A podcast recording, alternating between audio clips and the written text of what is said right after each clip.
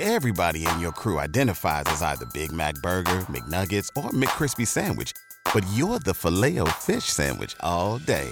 That crispy fish, that savory tartar sauce, that melty cheese, that pillowy bun. Yeah, you get it. Every time. And if you love the Filet-O-Fish, right now you can catch two of the classics you love for just six dollars. Limited time only. Price and participation may vary. Cannot be combined with any other offer. Single item at regular price. Ba-da-ba-ba-ba. You're listening to the Archaeology Podcast Network. You're listening to The Archaeology Show. T A S goes behind the headlines to bring you the real stories about archaeology and the history around us. Welcome to the podcast.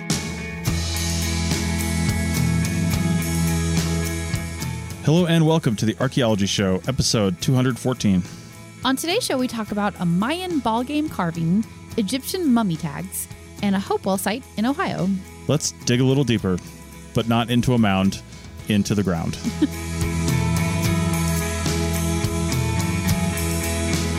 Welcome to the Archaeology Show. How's it going? Good. In Arizona for the week, so it's been good. Yeah, we're back in the country. Yeah. Yep. The United States country. The United States country. Because Mexico is also a country. Also a country. Yeah, we're just kind of hanging around Arizona, been in the Grand Canyon area, doing some beautiful hiking. So yeah, it's been great. Yeah, it's been really fun. So we are going to do some news articles today, mm-hmm. and we're kind of all over the board with these things. Yeah, and we are. There's no real theme or anything like that. Nope, just some cool stuff that we saw in the news. Yeah, yeah. So the first one here is from Archaeology Magazine, and it's called Intact Ball Game Carving Discovered at Chichen Itza. Mm. And we've been to Chichen Itza. We sure have. Yeah, and we saw the ball court there. We did. We're going to talk mm-hmm. about ball courts a little bit later. I want to talk about the article first, but yeah, we'll we'll we'll just kind of define that. Yeah. For now, though, archaeologist Lizbeth Beatriz Mendesudi Perez. That's wow. a lot of names. It is. Found the thirteen-inch diameter, eighty-five pound stone marker. Wow, big. Yeah. And heavy. Yeah. Yeah. It's carved with images of a ball and two players surrounded by glyphic text, so the my, typical Mayan glyphs. Yeah. Yeah, her and her team think it could have been affixed to an arch at the entrance to the Casa Colorada architectural complex at Chichen Itza mm-hmm. and dates to around eighty-nine hundred. The player on the left wears a feathered headdress and a sash with flower-shaped adornment that looks like a water lily. So pretty. Yeah, yeah, the other one's got protective gear, which I thought was interesting, and a headdress that's known in the Chichen Itza area as a snake turban. Mm. I'm like, that sounds... probably like real snakes were used back then. So basically we've got two players in uniform. Kind of. On this thing. Yes. At least in two different garments. So maybe uniforms. Yeah. I don't know if it was affixed to like an arch saying, hey, here's a ball court. Uh-huh. I think it was a trading card. An eighty-five oh, pound trading eighty-five card. eighty-five pound trading card. Yeah. Yeah, totally. Yeah, there you go. Collect collect all fifty-eight. Oh my God, you heard it here yeah. first. Anyway, well, if it was a trading card, you could collect all fifty-eight, probably all hundreds, because there's ball games all over the place. Yeah. In this area, all the way down Guatemala. I mean, mm-hmm. it's just everywhere. Yeah. The ball game itself was played on a large stone court and involved players knocking around a rubber ball using their hips. Which sounds completely ridiculous. Yeah. And it Not not to be mean, but it looks a little bit ridiculous, too. Like when you're looking at the video of it, like you're kind of throwing your hips out to like hip check a ball. It's yeah, crazy. A video we'll talk about in a little bit of people yeah. playing it, but it, it's had a uh, and that's in the show notes. So if you want to watch that, yeah. there's a YouTube video in the show notes. But we'll talk about that in a second. Um, the earliest date that these ball courts have been dated to is about sixteen fifty B C E. Mm-hmm. And it's been around for, I mean, forever. Yeah. They I mean, call it the oldest continuously played sport in the world. Yeah. Yeah. Cause it's cause people have continued to play it. Mm-hmm. The game has another name. We always call it the ball game when you hear about the it, Mayan, like a ball like court. The Mayan ball game. Yeah. yeah. But its actual name is Ulama. Ulama. Yeah. Ulama. Okay. So it was a focal point of Mayan cities, like just about every city had one. Mm-hmm. And its style and size and just adornments were a representation of wealth and power for that city. Hmm. Yeah. Kind of like how sports arenas are today a little bit, right? Yeah, like, I mean, I guess. The bigger, fancier sports arenas are in yeah. the bigger, fancier cities a lot of the time. So, yeah. yeah. What we know of the history of the game comes from, I'm going to say, a document called the Popol Vuh. Mm-hmm. Popol Vuh. I can't. I, Popol Vuh. I, I can never pronounce that thing right. Yeah. It's the oldest recounting of Mayan mythology and history, and it goes back centuries. It was actually maintained orally forever, mm, yeah. right? Until fifteen fifty, when the Spanish Dominican friar Francisco Jimenez wrote it down in the language of Kichi. Mm. Kichi, I don't know how you pronounce it, and a parallel column in Spanish. Oh, so, so he had the translation. Yeah, so he yeah. wrote this whole thing down, learned the language, and mm-hmm. then translated it into Spanish. There's a whole story with that document and, and what its history is. It, mm-hmm. it basically changed hands a few times after he died, and then it actually kind of got lost to time mm. in a collection. It wasn't lost officially, but like nobody really knew what it was, it was and where like it was. Buried in a collection. Yeah. yeah. And then somebody else pulled it out, and, and then it was, you know, a couple other people found it. And then somebody back like in the last century actually translated it again into English and published it a few times, and mm-hmm. it was published around the world. And then kind of came out, and it was this just really amazing history of that whole area. Yeah, it's like yeah. kind of like the Rosetta Stone. I mean, a little of bit the Americas, but not really, because we knew the language already. But it mm-hmm. to have it be the parallel, the two languages together, is is yeah. very very unique, I think. Yeah, this game, as I mentioned before, when Rachel mentioned the video, has seen a resurgence, uh, specifically in the Mexican state of Sinaloa. Mm-hmm. And it's been branching out. That's the, cool. In the video, you can see the guy who's kind of been the leading force behind it in the last five, six years. He's got this whole thing. There's a there's a Facebook page, which I linked to here, that you can go to for the league that they've basically got around this. But there's men and women playing it. There's actually three different versions of the game that they play. Okay. And I don't know if that's historically accurate or not, because all the accounts I saw said that you do actually play it by uh, hitting it only with your hips. The mm-hmm. ball is thrown into the court, and then you hit it with your hips. You might say, well, sure, if the ball's like in the air, and people do like hip check the ball from the air. Mm-hmm. We'll talk about the ball in a second. But when it's on the ground and rolling, I mean, they literally just like throw their their their like hips and their waist to the ground. And a lot of times they're they're it, it's imagine like like a yoga pose or like something like that, where you've got your hands down behind you and then your feet down in front of you with your legs bent, but your and your hip is kind of supported, like you're just like bringing it up. Oh, I see. Yeah, and yeah. then you're just like hip checking the ball, or sometimes you're just throwing yourself into it. Yeah, and then hitting it with your hips. That's insane. I know. You really have to rely on your team members, because you need some recovery time to just like get back up. Yeah. You know, it's well, not like you can. It's I can't imagine that if you're trying to get the ball off the ground, you can get it very far or very high. Right. So you need somebody ready to well, keep it going. Here's the thing. It goes out of bounds a lot. And oh, when it okay. goes out of bounds, you throw, you throw it back in. Okay. So it does spend a fair amount of time in the air, because people are really good at this, and they might hit it, you know, off their hips from, a, from an air shot, uh-huh. and then just kind of go back and forth a couple times in volleys, you know, uh-huh. until it hits the ground, and then they're trying it's, to score. And and what are they trying to score? Is it just like a, a zone at the end? The scoring rules are so complicated okay. that it takes years to learn them okay. and master them. Yeah, even to today. They've they've refined a lot of the rules to make it a little simpler. Okay. But like the scoring rules in the in back in the day were ridiculous. Okay. And it said it was just it was not. In fact, there's a there's like a zone or a I didn't really understand it. There's like a zone or some kind of time frame or something during the game where, like, if you do something wrong, you could lose all your points. But the game could actually take days. Oh, wow. Yeah. Um, nowadays, they cap it at a few hours, but it's crazy. Wow. Yeah.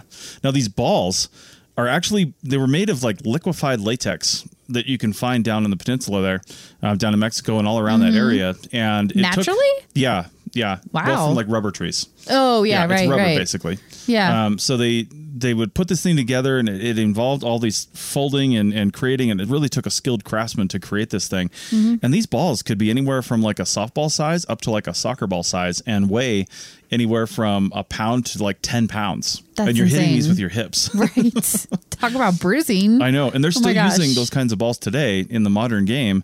And they said because of the amount of latex and the skill and difficulty in making them, it could cost up to a thousand dollars to oh make my that gosh. Ball. Wow. Yeah. So it's just, it's crazy. And, mm-hmm. you know, they, they wrap themselves in, uh, I guess, like a sash and kind of things. And I'm, mm-hmm. I'm willing to bet they're wearing like some padding on their hips too. I don't know if that's allowed or yeah. not, but I mean, they're hitting these These things really hard, yeah. and that is a hit, yeah, coming at you. Yeah, that would be bruising. yeah, yeah, yeah, indeed. So, anyway, that's pretty much it. We always say Maya ball games, but uh-huh. it really took place all over that peninsula, and like yeah. I said, all the way down to Guatemala, and you know these were all in the same time frame, and in the highlands and the lowlands, and it was just known throughout the land. A little bit of history of the game too is there were two gods that were essentially playing around, and, and they had an argument. Mm-hmm. And to settle the argument, they played this game. And that, that was kind of how the That's game... That's like the birth of the game. Yeah. And yeah. It was supposed to be like this battle between light and dark as well. And it was this whole...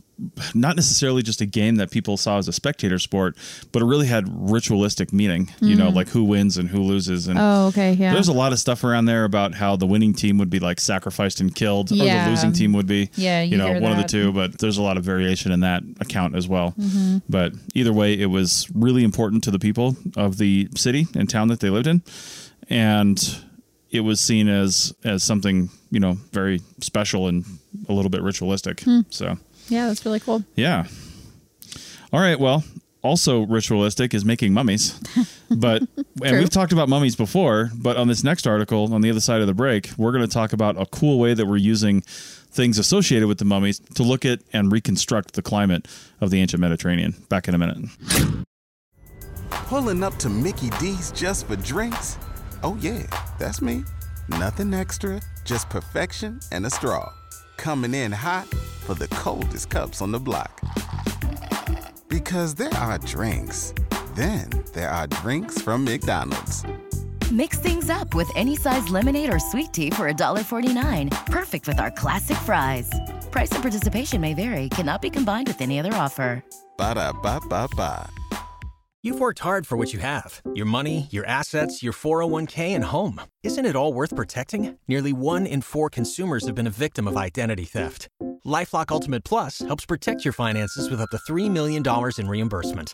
LifeLock alerts you to identity threats you might miss. And if your identity is stolen, your dedicated U S based restoration specialist will work to fix it. Let LifeLock help protect what you've worked so hard for. Save twenty-five percent off your first year on LifeLock Ultimate Plus at LifeLock.com slash aware.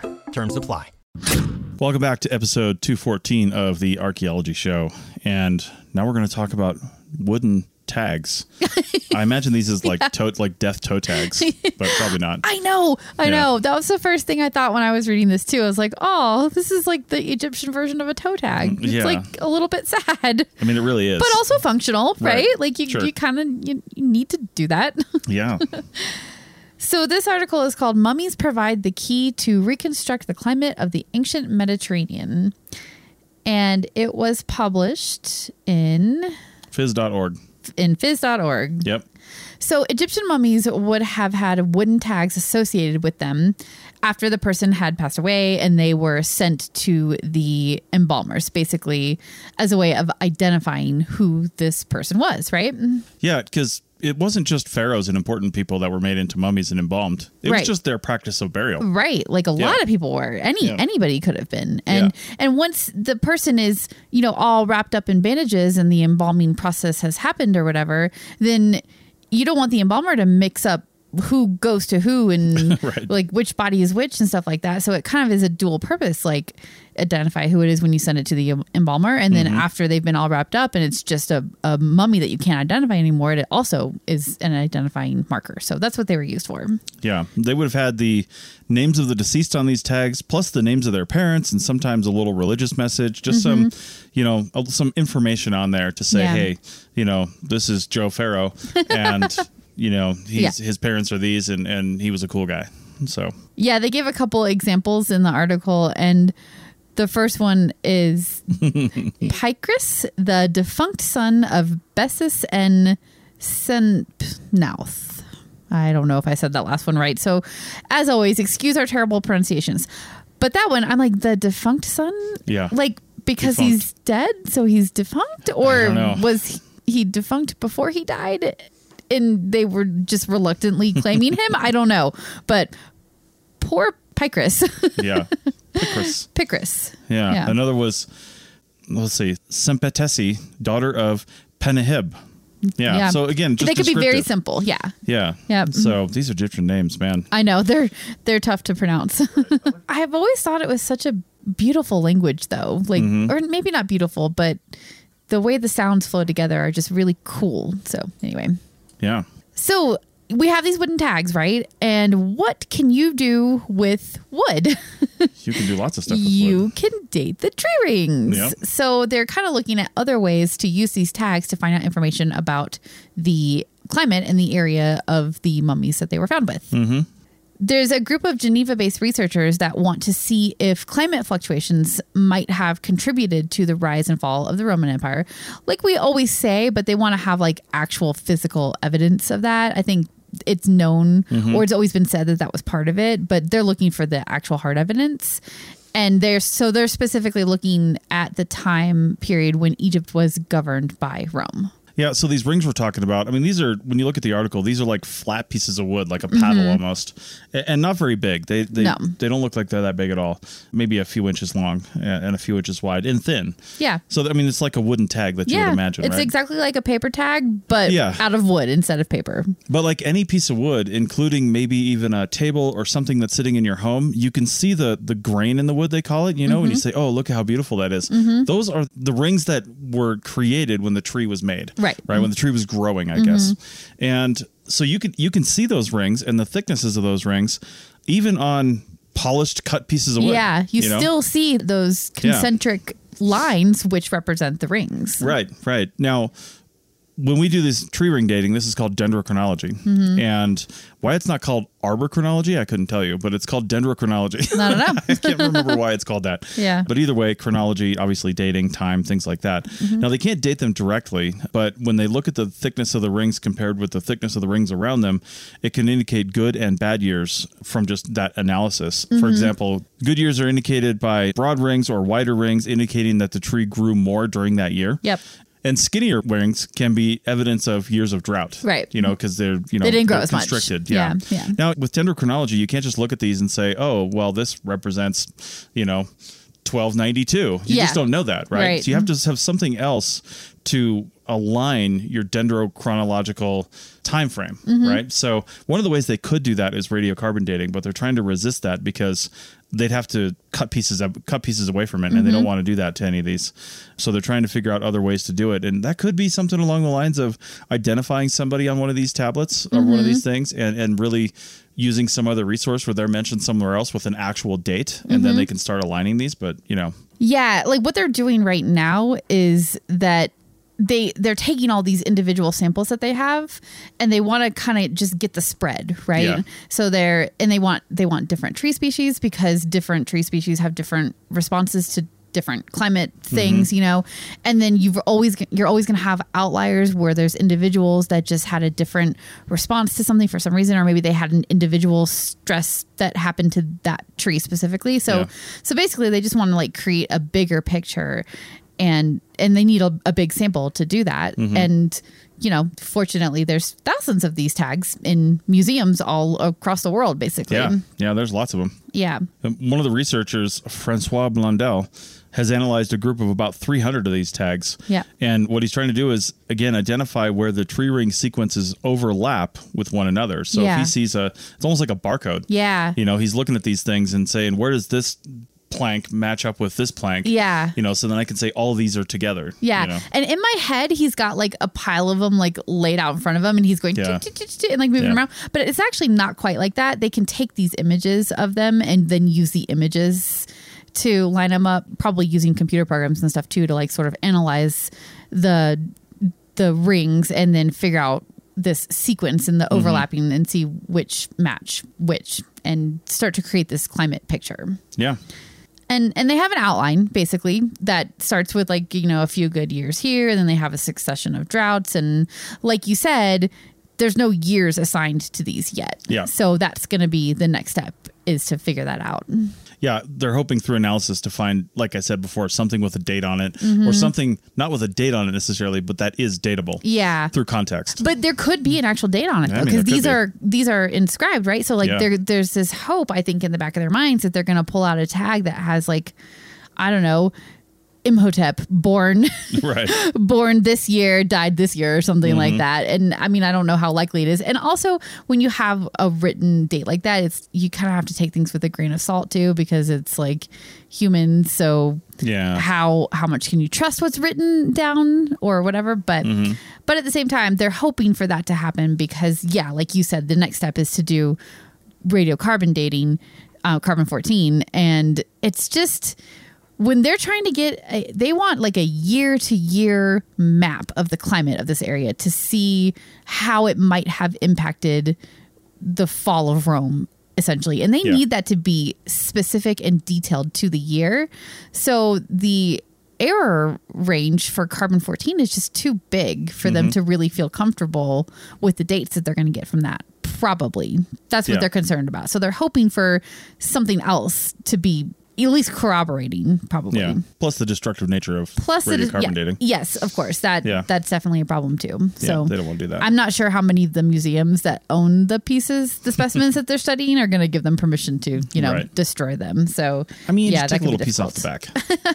I, do you know how big of a piece you need to do? It's microscopic. It's oh, very really? Little. Yeah. If it's very tiny, I mean, they might be able to get permission. Yeah, it's still destructive, though. It is still destructive. Yeah, it's I not know. A lot. Yeah. So, but, I mean, you're literally counting atoms. So, yeah. you know, that's, it's really small. Yeah. You know, and and to get a date, and they mentioned this in the article, but to get a date that they can start trusting a little bit, they'd have to do it to like a bunch of, mm-hmm. a bunch of these tags from the same like section where the rings overlap right. so that they can get, you know, ten different tags that give the same date, and then they can feel comfortable saying, okay, our time period starts right here with this date. But yeah. they don't have that yet. So they're still working on it. Yeah, unfortunately, the ones we do know dates for, like the big pharaohs and stuff like that, they didn't have to have a tag on them no, when they were sent to the embalmers. No, Everybody they knew who they were. They probably had a personal embalmer that was just like on standby yeah. for the moment that they died, and like didn't work with other mummies and right. wouldn't have had to wait in line for, for embalming. Like rich people that have like a panic button so they can push it so their their cryogenicist can show up immediately and freeze right. their head. Oh, right, yeah. totally. Yeah, that's modern embalming. Yeah, yeah, yeah. definitely so. All right, well, that's it for that one. Pretty cool. Uh, it, interesting to see what they come out with that, because, you know, we can tell a lot from these remains, but I never really thought about looking at climatological yeah. you know, changes. But, yeah. you know, there's often wood found in these drier environments, mm-hmm. and sometimes you can tell stuff, but you just don't have enough. But I didn't really realize how many of these things there were. Yeah. And I never really heard of them before, so that's really cool. This, like, common, almost household yeah. item that everybody would have had to use at least once in their life. Yeah. yeah, it's, it's an interesting use of that artifact. All right, well, now we're going to go over to Ohio, another place that you and I have worked. Yeah. And near probably where this happened, where we're going to talk about, because we worked around some some Hopewell mm-hmm. stuff, but we'll get into that and this C R M project on the other side of the break. Back in a minute. Pulling up to Mickey D's just for drinks? Oh, yeah, that's me. Nothing extra, just perfection and a straw. Coming in hot for the coldest cups on the block. Because there are drinks. Then there are drinks from McDonald's. Mix things up with any size lemonade or sweet tea for one forty-nine. Perfect with our classic fries. Price and participation may vary. Cannot be combined with any other offer. Ba-da-ba-ba-ba. Everybody in your crew identifies as either Big Mac Burger, McNuggets, or McCrispy Sandwich. But you're the Filet-O-Fish Sandwich all day. That crispy fish, that savory tartar sauce, that melty cheese, that pillowy bun. Yeah, you get it. Every time. And if you love the Filet-O-Fish, right now you can catch two of the classics you love for just six dollars. Limited time only. Price and participation may vary. Cannot be combined with any other offer. Single item at regular price. Ba-da-ba-ba-ba. Welcome back to episode two fourteen of the Archaeology Show, and we're talking news articles. And this one is a cool C R M project mm-hmm. from Newark, Ohio. Yeah. Yeah, it caught my eye because, you know, we worked in Ohio. I don't know if we've mm-hmm. ever mentioned that before on the podcast, but we did a, you know, a phase two many, many, many years ago in yeah. Ohio. So we kind of worked in this area. Yeah. So the article is called Archaeologists Discover two thousand year old Dwelling Site of Hopewell Native Americans in Ohio. And it took me a second to kind of track down this article. It's written by Jack Wolf of the reporting project dot org, but it's one of those kind of things where it can be shared around. So I found mm-hmm. it on U S A Today, and I think it was on like uh, Heritage Daily and maybe a couple other places. Yeah. So you can find it in a lot of different places, but the original one is the reporting project dot org. And I cannot even say how much I love this article. It is the most realistic reporting of a C R M project, except for one detail, which we can talk about later on. But it's the most realistic reporting of a C R M project that I've ever read. And it's not boring. Yeah. You know, like everything about it was so well done. Yeah, it really went into some detail on, you know, different techniques and, yeah. and stuff like that. It was weird to hear all of the stuff we're used to hearing as far as measurements in feet in and feet. inches. I know. I thought that was so weird too. Yeah. I converted some of it to meters, like without even thinking about it yeah. when I was writing the notes for right. the article. But yeah. Anyway, this all happened because of a, a bridge, yeah. basically a one hundred ninety year old bridge in New- Newark, Ohio, that was un- abruptly and unexpectedly closed uh, a few months ago yeah. because it was deemed unsafe. Yeah. And this is actually the one thing that I, is hard for me to put into context. I don't know why they talk about that in this article, because the work on this site actually started in twenty eighteen, and it was in anticipation of replacing that bridge because right. they knew that it needed to be replaced, and they actually created a whole new like traffic path for the bridge, and it wasn't going to go over the old bridge location anymore. So this site is actually over. And you can see it on the map if you kind of, well, they don't actually call it out in the map in the article. You have to kind of like look at their pictures and yeah. look at where they say it's supposed to be. And then you can kind of see where it's supposed to be, like right near the roundabout that they're putting mm-hmm. in is, it's right, it's right in there. But the closure of the bridge has nothing to do with that. It just, they're, they happen to happen in conjunction with each other, I guess. So yeah. And, and the reason they started working on this a few years ago, I mean, these construction projects, especially municipal ones, I mean, they take forever to get in the to get planning underdone. They do, yeah. You know, so in order for them to even put together an environmental study to get permission to even create a new bridge, yeah, they had to do archaeology. Yeah, it's just one of the things that has to be yeah, done. Yeah, I so, mean, it's National Historic yeah. Preservation Act. Like it was, it, it's just required that they do this. So. Yeah. So they've been working on it for a couple of years now, but they are wrapping up excavations. It mm-hmm. looks, it sounds like excavations are done, and they're in the analysis and writing and reporting portion of it. So, right.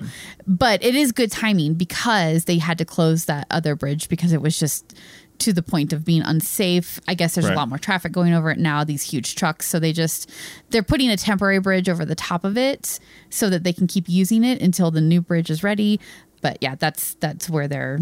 They're right. at with that. And the C R M company doing the work is Lahan and Associates out of Columbus. Mm-hmm. And they're the, they're working in Newark, Ohio, which is where this is going on. Yeah, and this is all north of where we worked. We worked out of, well, it wasn't out of Cincinnati, but it was just to the east of Cincinnati. Yeah. And Columbus is more up and to the up right in, of Cincinnati. Yeah, exactly. Northeast. Yeah. So uh, more in the middle of the state. Yeah. But the Ohio mound builders. Right. Mm-hmm. That's a, I've got a book called The Ohio Mound Builders. Yeah. I bought when we worked in Ohio and yeah. just the mounds that are there. It's not just Ohio, but it's largely Ohio. Yeah. You know, it obviously surround it goes into the surrounding areas, mm-hmm. but these earthen mounds and these earthen earthworks, like the Newark earthworks, which are right outside, right near here, mm-hmm. were again part of the Hopewell culture, and they are some of the largest earthworks in the world. Yeah. They're you know? huge yeah. and extensive for it's, sure. It's amazing. And it's yeah. just right now they just kind of look like some of them have shapes to them, like there's yeah. Serpent Mound, you know, down yeah. in Ohio and and some other famous ones. And, you know, sometimes they have these intricate shapes. Sometimes they don't. Sometimes they're just mounds. And mm-hmm. but they're they're grown over with grass and vegetation and all that stuff, and could be hard to see in certain circumstances. But because there's been such extensive farming and Plowing, uh, plowing, and, yeah. and just living here for the last three or four hundred years by modern Europeans, European descendants. Mm-hmm. The Native Americans really didn't do any of that. You know, they, I don't know if they wouldn't have intentionally destroyed any of this stuff or even right. known what it was for. Right. But they had no reason to do that because they didn't really practice agriculture in that way. Yeah. So when agriculture came to the New World, they started destroying mounds pretty yeah, heavily. Yeah, they did. Yeah. I mean, they saw them as a problem, right? Like this They're mound in the, in the middle of their field, and they yeah. needed to plant. That's yep. why you'll sometimes see like planted fields and then this big mound yeah. up out of the middle of it, because you know back in the day they they just wanted them out of their way, or they moved they worked around them. Yeah, they went through all the phases of archaeology on this too. So during the initial testing, they dug test pits and and we what we call delineating the yeah. positive ones uh, to narrow in on the site. Yeah. And you know, delineation, sometimes it depends on where you work and how you do it, but sometimes we call it like a cruciform delineation, yeah. where you, we call them shovel tests a lot. Some people call them shovel pits or shovel, yeah. te- shovel test pits, mm-hmm. whatever you want to call it. But you're basically digging on a grid, a big grid, mm-hmm. and if you find a positive one, you basically cut the distance yeah. between the positive one and your next negative one in all four directions, mm-hmm. and then if one of those is positive, then you cut the distance again. You don't go in, you don't keep cutting the distance. You just do it maybe once or twice until mm-hmm. you you really nail down, okay, there's something here. Yeah. And on the next phase, that's one of your areas of focus. Yeah, you're trying to find the edges of whatever the concentration yeah. of artifacts is that you found, or if you get real lucky. I'm not sure lucky is the right word, actually, but if you get lucky and find a feature, mm-hmm. hopefully you don't go through the middle of it and completely destroy it, because it could be that, hard to see in a shovel test. It would be hard to see in a shovel test, yeah. but yeah. But the this article, I, I swear they did such a good job of it. They talked mm-hmm. about how they, they were at, I think, fifty foot intervals. I'm not sure what that would be in meters. Right. Yeah. And then they, they dropped it to twenty-five when they yeah. were trying to narrow in on the site Probably concentration and the edges, something like that. Yeah. yeah. So, so really, really neat. So anyway, they got to the point where they found the primary site that was significant that they needed to do excavation work on. Mm-hmm. And it's located in the front yard of a house that is going away, obviously, mm-hmm. at the intersection of Reddington Road and Thornwood Drive. And that's just west of the old bridge. And in the article that we link to, if you look at the map, you can find Reddington Road and you can find Thornwood Drive. It's more of a curve right now. It's not really an intersection, mm-hmm. but that you can kind of see on the map. There's like a White House there. There's two two White House buildings, I think, yeah. and it's like right in that area. And you can you can see it on the aerial, even though it's not really like pointed out. But it's it's actually, is it shocking to you how much information they're releasing about this? Uh, not really, because this should all be public information. It should be. It should be for sure. Yeah. But but serum companies are often so secretive. Well, and I was a because they have to be because they have contracts and non-disclosure and blah blah blah blah blah. I know they have to be, but, but that's more for private projects. For these yeah, public works projects, I guess that's what it is. This it's, has been in the planning phase. Yeah. They would have had to have released the, you know, not necessarily the details of the report, but the mm-hmm. fact that stuff was found and yeah. the mitigation is going to cost this much. It's got to be voted on. Yeah. You know, the plans go right through a couple of houses. They had to buy those. Yeah. yeah. That takes They've got time. Like X's on them and the, yeah. on the aerial image. So yeah, like, they, yeah. That's under eminent domain. It's yeah. the, the greater good is going to be served by having this new bridge and this road re- realignment. Yeah. Therefore, your house is yeah. going to be sacrificed. Yeah, totally. So, but they have to offer you fair market value for the property. Of course. You know, yeah. you can't yeah. gouge them, yeah. but they have to offer you that kind of money. Yeah. But then they got to deal with the house itself too, which could be, you know, depending on how old it is, it might have some it asbestos, could have asbestos, you know, yeah. lead paint, yep. you know, who knows, right? So there's all kinds of things that have to be taken into account. Yeah, for sure. But one of the studies that they did to help find things, and archaeologists like to not dig in the ground if they don't have to, because yeah, it's expensive, it it's is. destructive, and it's just like takes a long time. So if yeah. we can use some subsurface, non-destructive archaeology, a lot of that is getting better and better and better it through is. time. It's and great. No, like not quite no longer the days of yeah. empty test units, but like right. I've dug a lot of empty test units I know. in I my know. archaeology days. And boy, they just like break your soul a little right. bit. So now, all subsurface techniques fall under the heading of geophysical survey. Mm-hmm. And in fact, I took a really cool class with a really cool name in grad school called shallow geophysics, mm-hmm. because you can get deep geophysics, which they use with mining. In fact, we used yeah. to do monitoring where they had these big trucks that would come out and then they would pound on the ground with yeah. one truck, and then hundreds and hundreds of feet away, there were other monitoring and sensing equipment, and they would drop these these things in all these directions, and the reflections back from these poundings, they would be a mile under the earth, right? And they could tell what was down there and basically That's map so all cool. the minerals. That is yeah. so cool. That's deep geophysics. Yeah, but, which you don't need to use with with no. human. You know, deposits. Well, some people would say that our history goes back way farther and we should be digging deeper, but that's we a whole other We're not argument. talking about those people, so go on. Anyway, the geophysical survey they employed here was called, was using a magnetic gradiometer, and we typically call this magnetometry. Mm-hmm. And essentially, the Earth has a magnetic field. We know that. When that magnetic field hits certain types of minerals mm-hmm. and, and metal objects and high density objects, it alters the magnetic field in a way that can be sensed by a magnetic gradiometer, mm-hmm. right? And gradiometer is just a measuring tool, yeah. right? So it's measuring fluctuations in the Earth's magnetic field. And it's yeah. very sensitive, very slight fluctuations. And it's just, you know, really detailed work. Yeah. Yeah. And in this case, I think what they were really wanting to use it for was to kind of try to help lead them in the direction of finding subsurface deposits like hearths. Yeah. Because that change in soil made by like basically burnt burnt stuff, burnt soil, burnt stuff in the soil could be detected by using the magnetic gradiometer.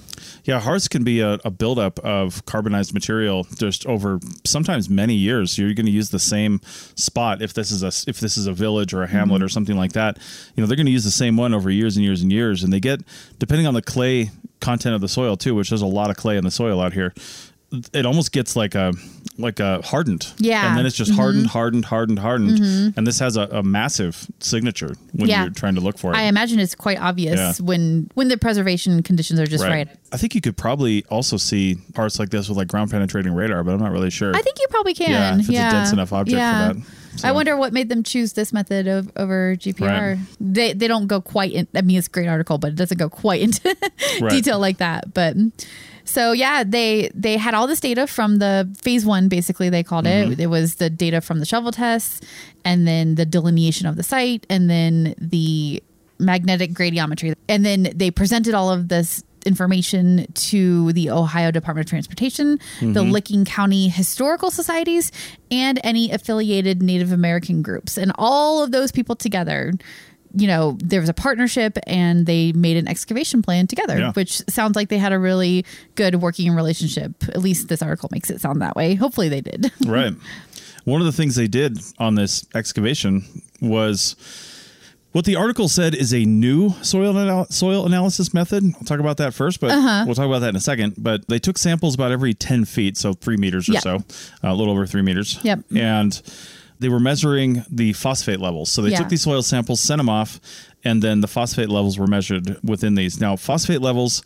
elevated concentrations of phosphate equals human activity. Right. And I've read about this technique being used, I mean, for years now. Yeah. And largely in academic settings. I think that's why they said yeah. new, is because it's not common for C R M right. to do this, but they did in this case. Well, and one of the reasons it wouldn't be common for C R M firms is, I mean, I mean, how often have we just found small expressions of human activity yeah. and not like long-term expressions? Because that's what...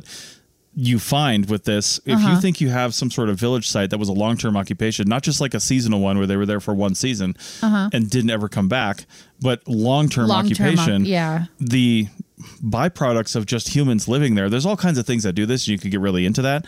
We don't, we're not going to do that in this podcast, but it builds up these phosphate levels in the ground mm-hmm. where humans have lived. And we, again, we've known about that for a while. Yeah.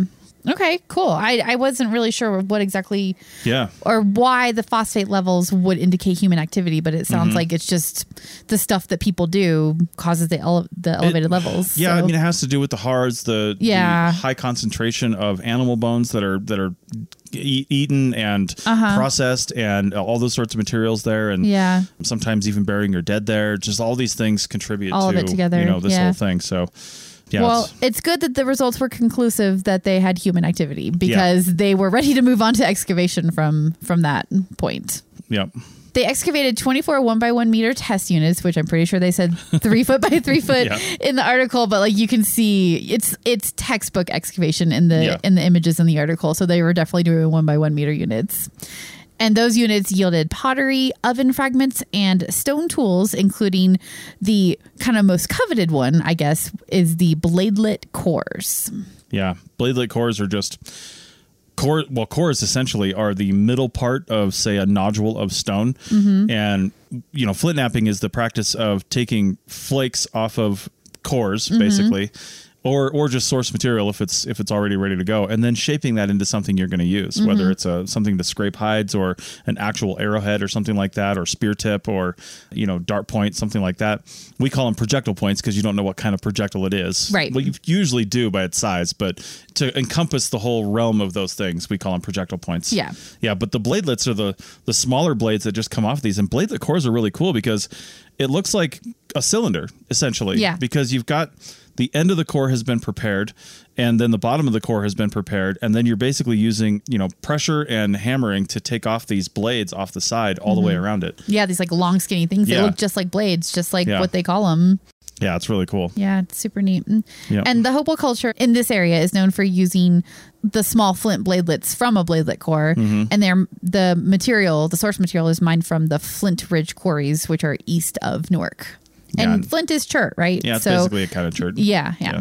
Yeah, they found twenty-three unique features, including post-hole stains, which indicates the presence of structures. And post-hole stains are just a really common thing in this area yeah. that help identify that people were here for a longer period of time. Because mm-hmm. it's literally like you dig a hole for a post. Yeah. And we could see this in, you know, modern ranches where there's fence posts. Yeah, You know, sure. where o- old wooden posts were replaced by metal posts or something like that. That where that old wooden post was, I mean, a lot of times...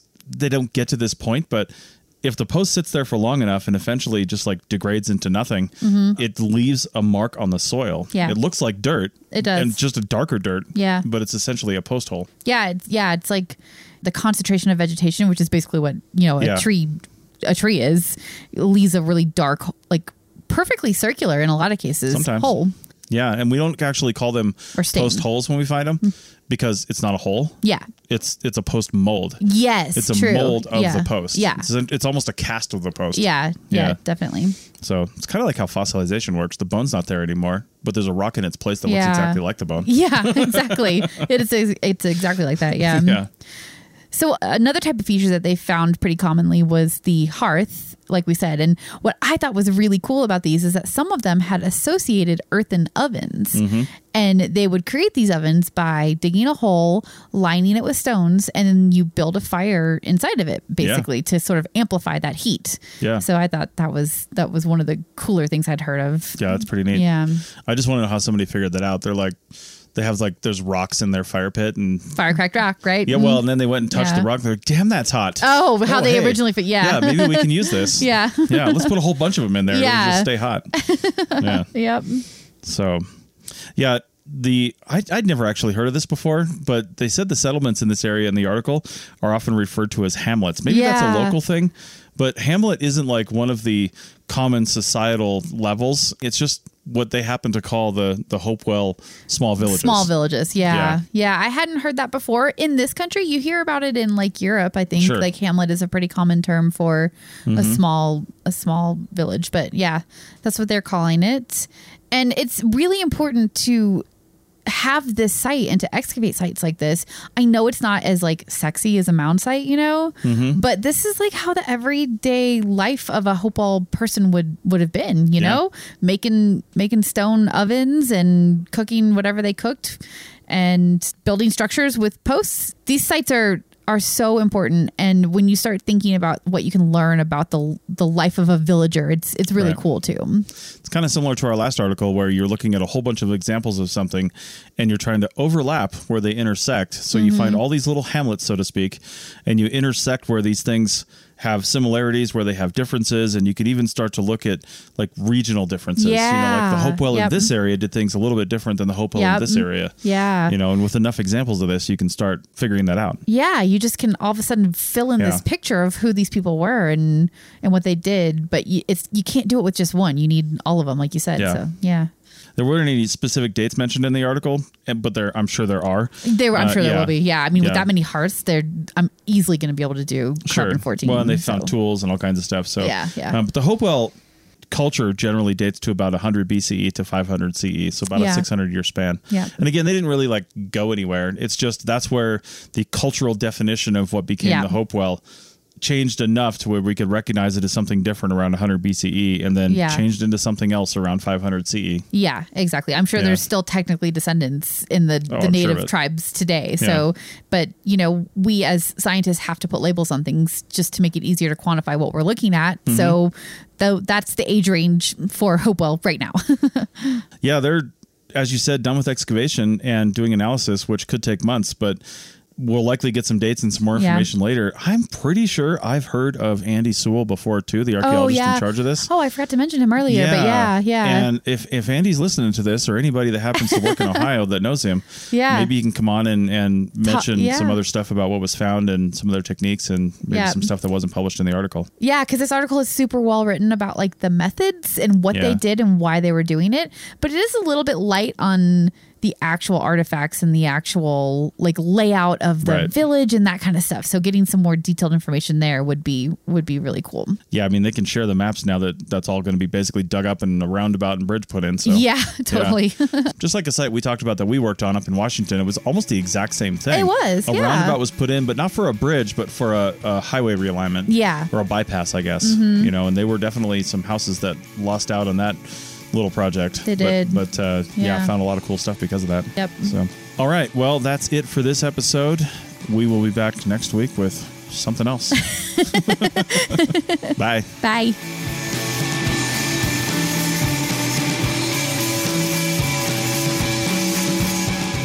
Thanks for listening to The Archaeology Show. Feel free to comment and view the show notes on the website at w w w dot arch pod net dot com. Find us on Facebook, Instagram, and Twitter at ArchPodNet. Music for this show is called I Wish You Would Look from the band Sea Hero. Again, thanks for listening and have an awesome day.